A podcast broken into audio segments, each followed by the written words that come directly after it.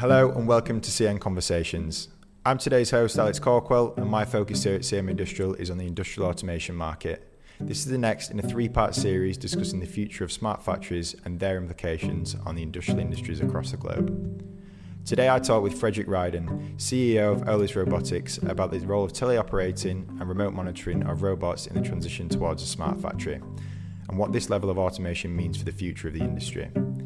Whether you're in the industrial automation industry or intrigued by discussions around the future of smart factories, then be sure to have a listen. There's also plenty of brilliant insight in my colleague Ben Cheetham's previous episode too. In the rest of the series, my colleagues will also be discussing the impact of additive manufacturing on the introduction of smart factories and the introduction of dark warehouses. Please subscribe to the series to be notified on these episodes too. Here it is. Hope you enjoy listening. Right, Fredrik, thank you very much for taking uh, the time today to record this. Um, just to kick us off, could you uh, tell us a little bit more about, about yourself and, and your background? Sure. I am the CEO of Olis Robotics. Uh, we uh, are a company that uh, do remote monitoring and control of industrial robots.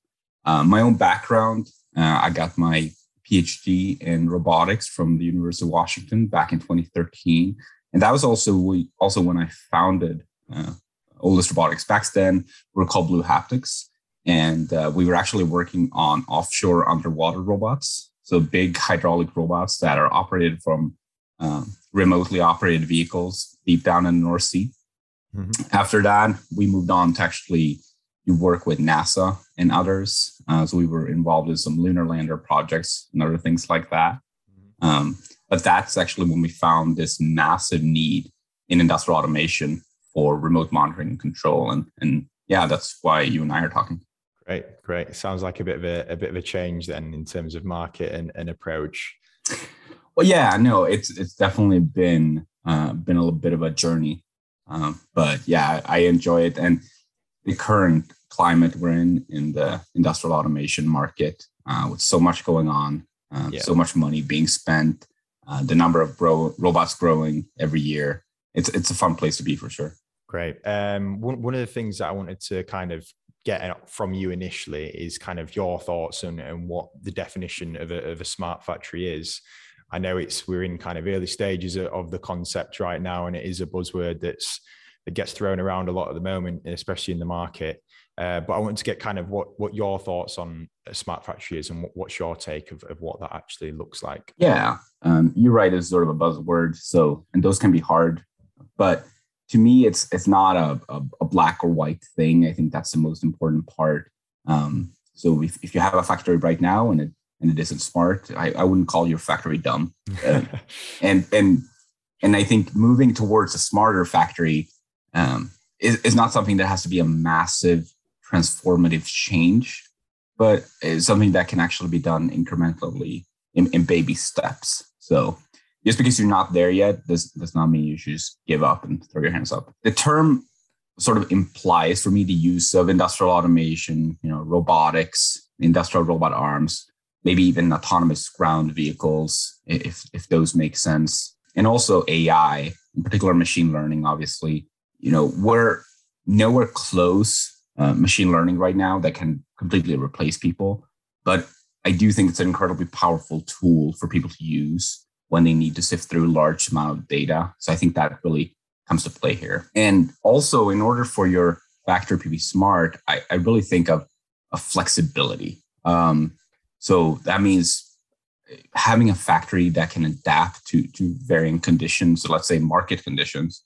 So if you have a factory making two products and demand for one of them starts going up, um, you, you, need to have a factory that can respond to that as, as quickly as possible obviously, and also flexibility with with human resources. So if you have those surge conditions um, and you need extra people, may, maybe some of those can be remote. And obviously, this is you know why you and I have been talking because this is kind of the piece that I'm working on.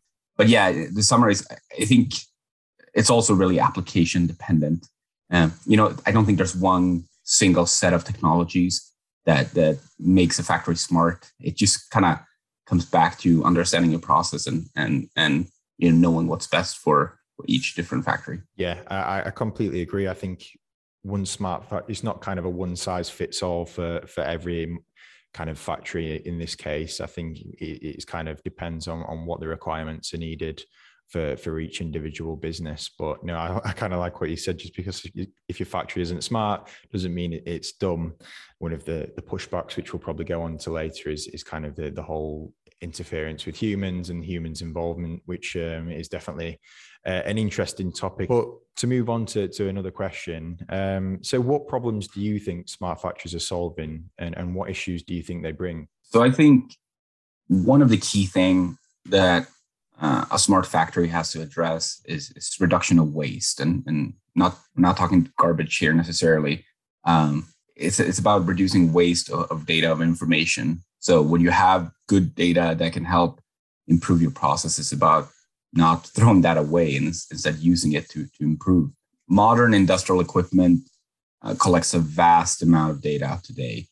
And let's say you have an industrial robots everything from how the joints are moving, to yield information, or even even pictures of each you know product that is that is moving through the production line. And this data can be distilled and used for decision making, either upstream or downstream in your factory process. For instance, if you, if you have a robot arm that is picking up metal parts and placing them in CNC machines, and suddenly you start seeing that it's it's having problem picking them up, and maybe it's because they're slipping. And this information is useful because there could be a problem upstream. Maybe too much lubricant were applied to these parts, mm-hmm. and that's why the slippage happens. So, so that being able to communicate um, inform, information from one part of your manufacturing process to another, and maybe that other process in a different facility altogether. I think it's important though that this is done with purpose. Mm-hmm. You know, we cannot just lump log files together and send them everywhere and hope that AI comes and saves the day, you know.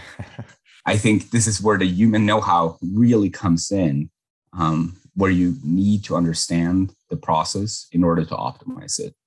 And you know, machine learning can be a tool that you use here to understand complex flows. But at the end of the day, um, I believe that the most successful smart factories are going to be the ones where humans and and you know machine learning tools are, are working together. And honestly, it's it's my job as a technologist here to make sure that these tools get packaged into products that people can and actually want to use, uh, because that's something that I've seen lacking today. No, I, I can completely agree with that. I think that's the the key takeaway uh, from what I've had and the conversation that I've I've always seen is that the technology kind of taking people's jobs per se, but it's more of a case of humans and technology working collaboratively to, to get the best results. Um, obviously, when the kind of the cobot was first released, there was um, a bit of kind of pushback from the market and and kind of the, the traditional manufacturers of those robots. But it's a, it's a case like anything really. I think it's as time goes on and, and people kind of progress with it, they, they really will see the benefits from from this side. I don't know if that's something that, that you you see as well. Uh, so we've actually implemented a, a feature where the robot, uh, an industrial robot arm, will send you uh, an email whenever it runs into a problem. And I think we've all heard of you know push notifications that already exists today, but these emails actually contain more information than that they have the last 30 to 60 seconds of video of, of what happened leading up to the failure. So this means that even if you have a process that is just not appropriate for remote control for whatever reason, you can now start diagnosing any issues that you have within minutes instead of hours that it might take to get there. And and it also means that you don't end up in a situation where you go out to a site you diagnose the problem and now you need to go back and get your tools or whatever it might be. Uh, so i think this is an exciting prospect because it means that the, the operator on the shift can review it remotely and see okay uh, what's going on here? This seems like a problem with the robot programming. And then they can forward that information to the system integrator who can now look at it and say yes okay i need to remotely remote in and fix this or i need to actually come out.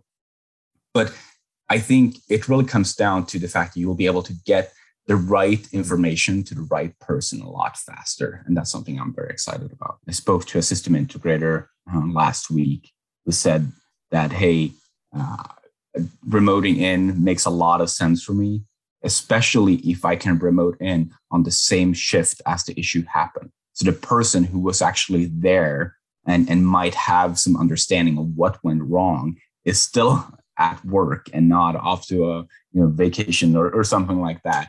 Just just being able to close the loop a lot faster uh, is really valuable because you have that sort of event knowledge of, of what went wrong, and the sooner you can capture that and get the person who was there and the person who wrote the robot program, uh, in, you know, on the same phone call uh, and, and getting jointly working on their problem, the better. The cobot manufacturers have done a very good job here of introducing this concept.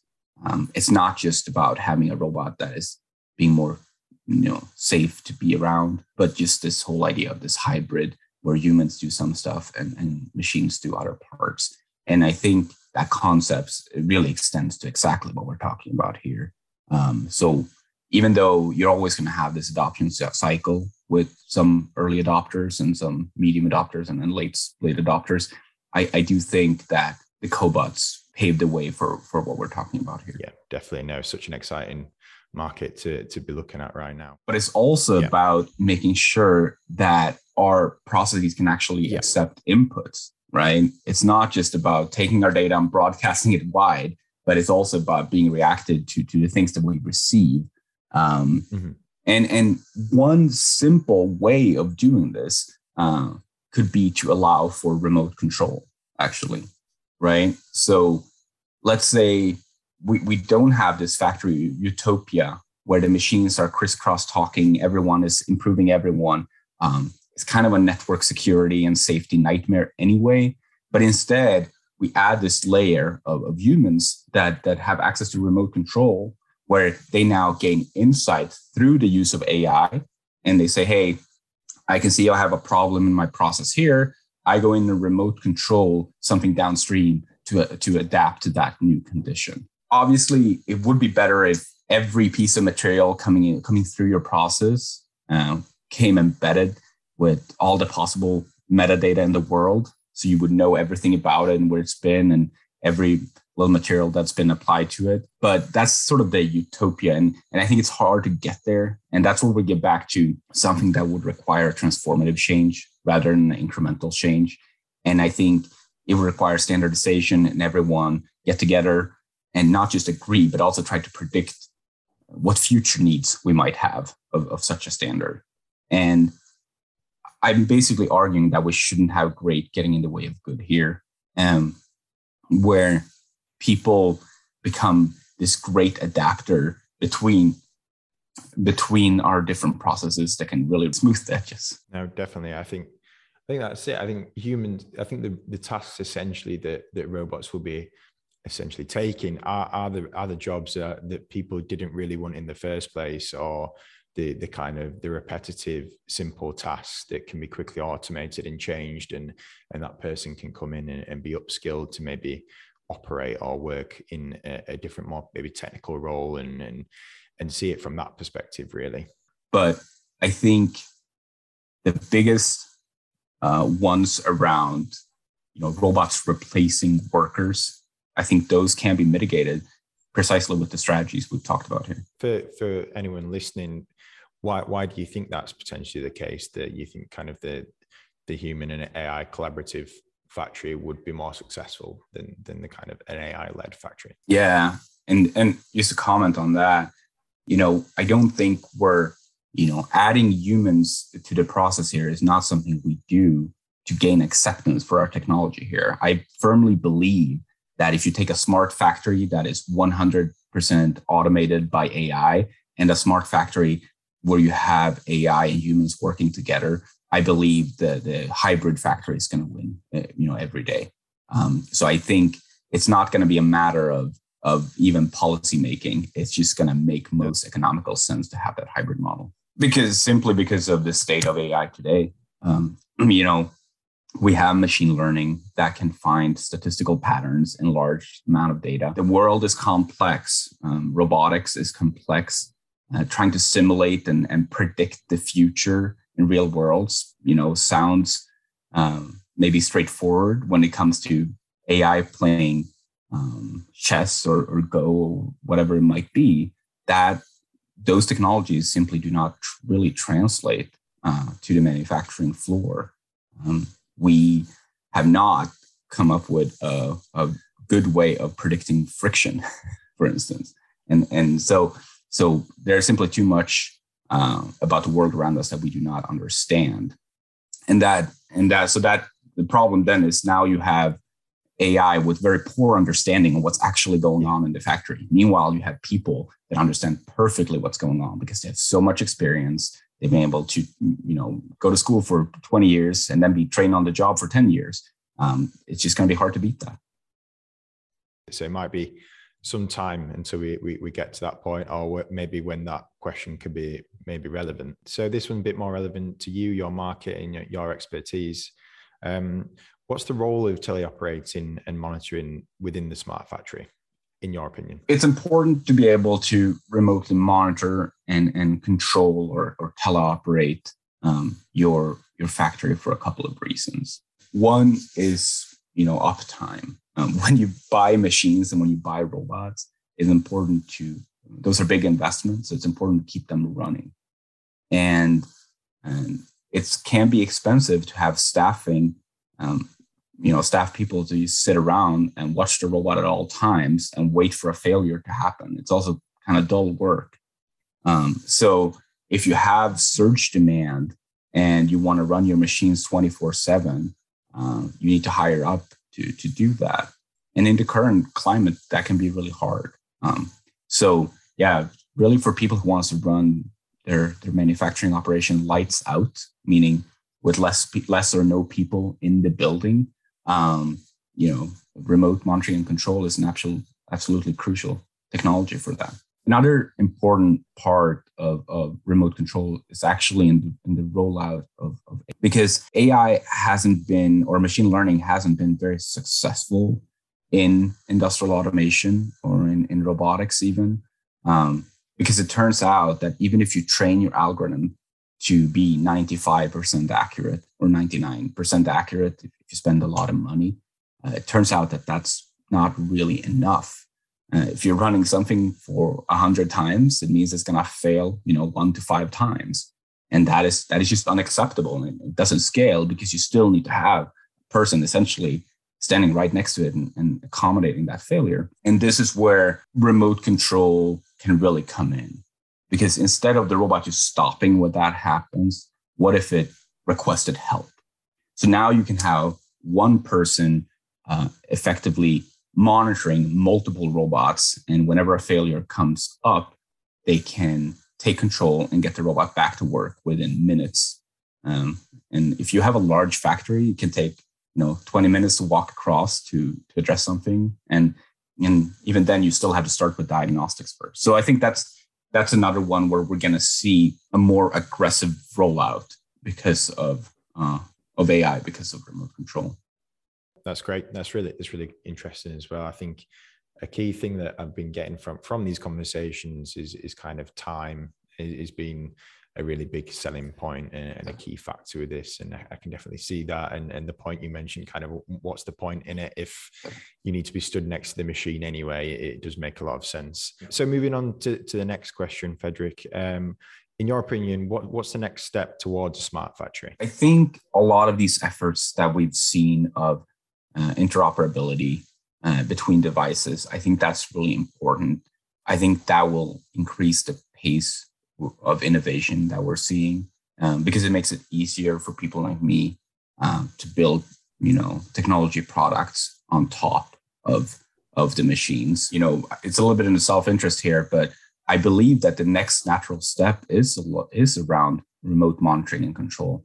Not just because i'm the one selling those products but because of the when you have integrate a product that really utilizes expertise of humans um, you kind of you kind of get the help of, of human intelligence in the in the integration right Versus when you roll something out that has no people in the loop, you need to solve every little problem. Um, so I think I think humans is just going to be absolutely crucial to allowing us to do an incremental rollouts of the smart technologies. So I think that's that's kind of what's going to happen because people are going to do big research project with um, with these smart AI technologies, and they're going to run into these roadblocks and where they're saying, "Hey, we're willing to do a big transformative change," and that's that's always hard. That's hard in any organization. Um, so once they've tried that, they're essentially going to fall back to uh, the incremental approach that, that I'm proposing here. I think that's a it's a big factor as well, and I think the cost is a is a whole the subject to to discuss. But um, yeah, I think some people's initial thoughts are that it needs to be a massive, huge investment at the start. Maybe it can be incremental, like you mentioned, and maybe a smaller investment to see how that responds and to see how that goes uh, down first within within the business and and the operation is is a good way to start. Yeah, and and and, and just on that, I, I think it's important to to note that you know the people that are resisting the big transformative change, they sometimes do it for good reason. They don't want to throw away all that know-how and experience that is now built into their current process, and we should be leveraging that mm-hmm. because th- th- what happens when you throw all the old stuff out and you put the new smart shiny stuff in is that you lose some of that and you're gonna ha- it's gonna take a lot of time just getting back to where you were before um, in in terms of in terms of your process and and and all the little details that were that were implemented to make it flow so smooth. Um, obviously, it would take some time to bed in and, and, get the best out of it. So, moving on to, to the final question, how do you think this smart factory concept will impact certain manufacturing roles moving forward? Well, obviously, you know there will be new employment roles, um, uh, especially if you talk about these remote operators, um, where they can serve more than one factory at once.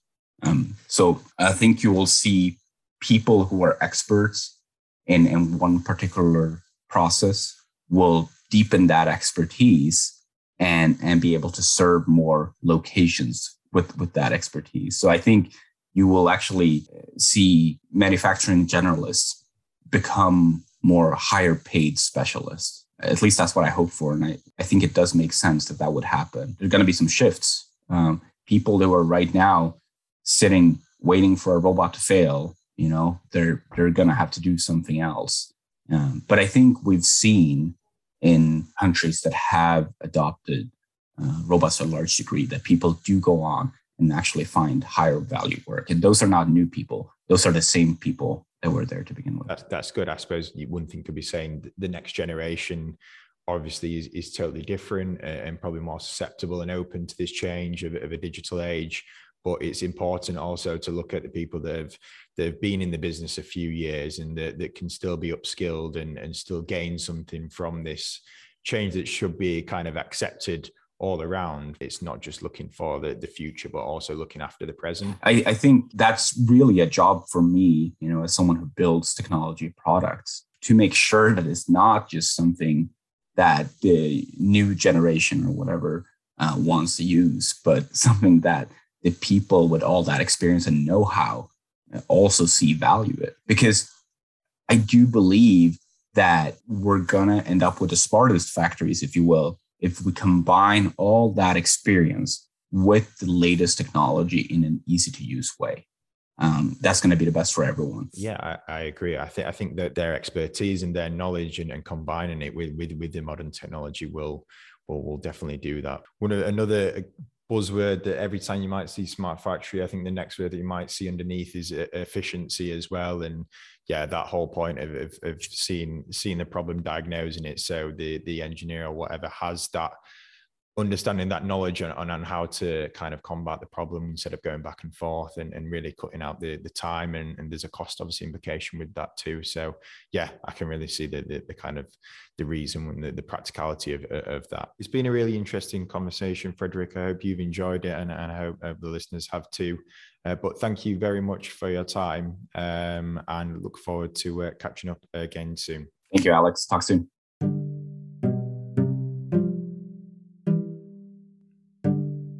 So that was my CM conversation with Fredrik Ryden, CEO of Olis Robotics. I'd like to thank Frederick again for his time and the insight he provided on this fascinating topic. I hope anyone who's interested in any of the topics we discussed during the podcast could gain some insight from his role in the industry. If you'd like to hear more insight from industry leaders about the future of smart factories and the effects of wider automation in the industrial industry, then please subscribe to the podcast to be notified when other episodes are live. Thank you again for listening. I've been your host, Alex Cawkwell. Bye for now.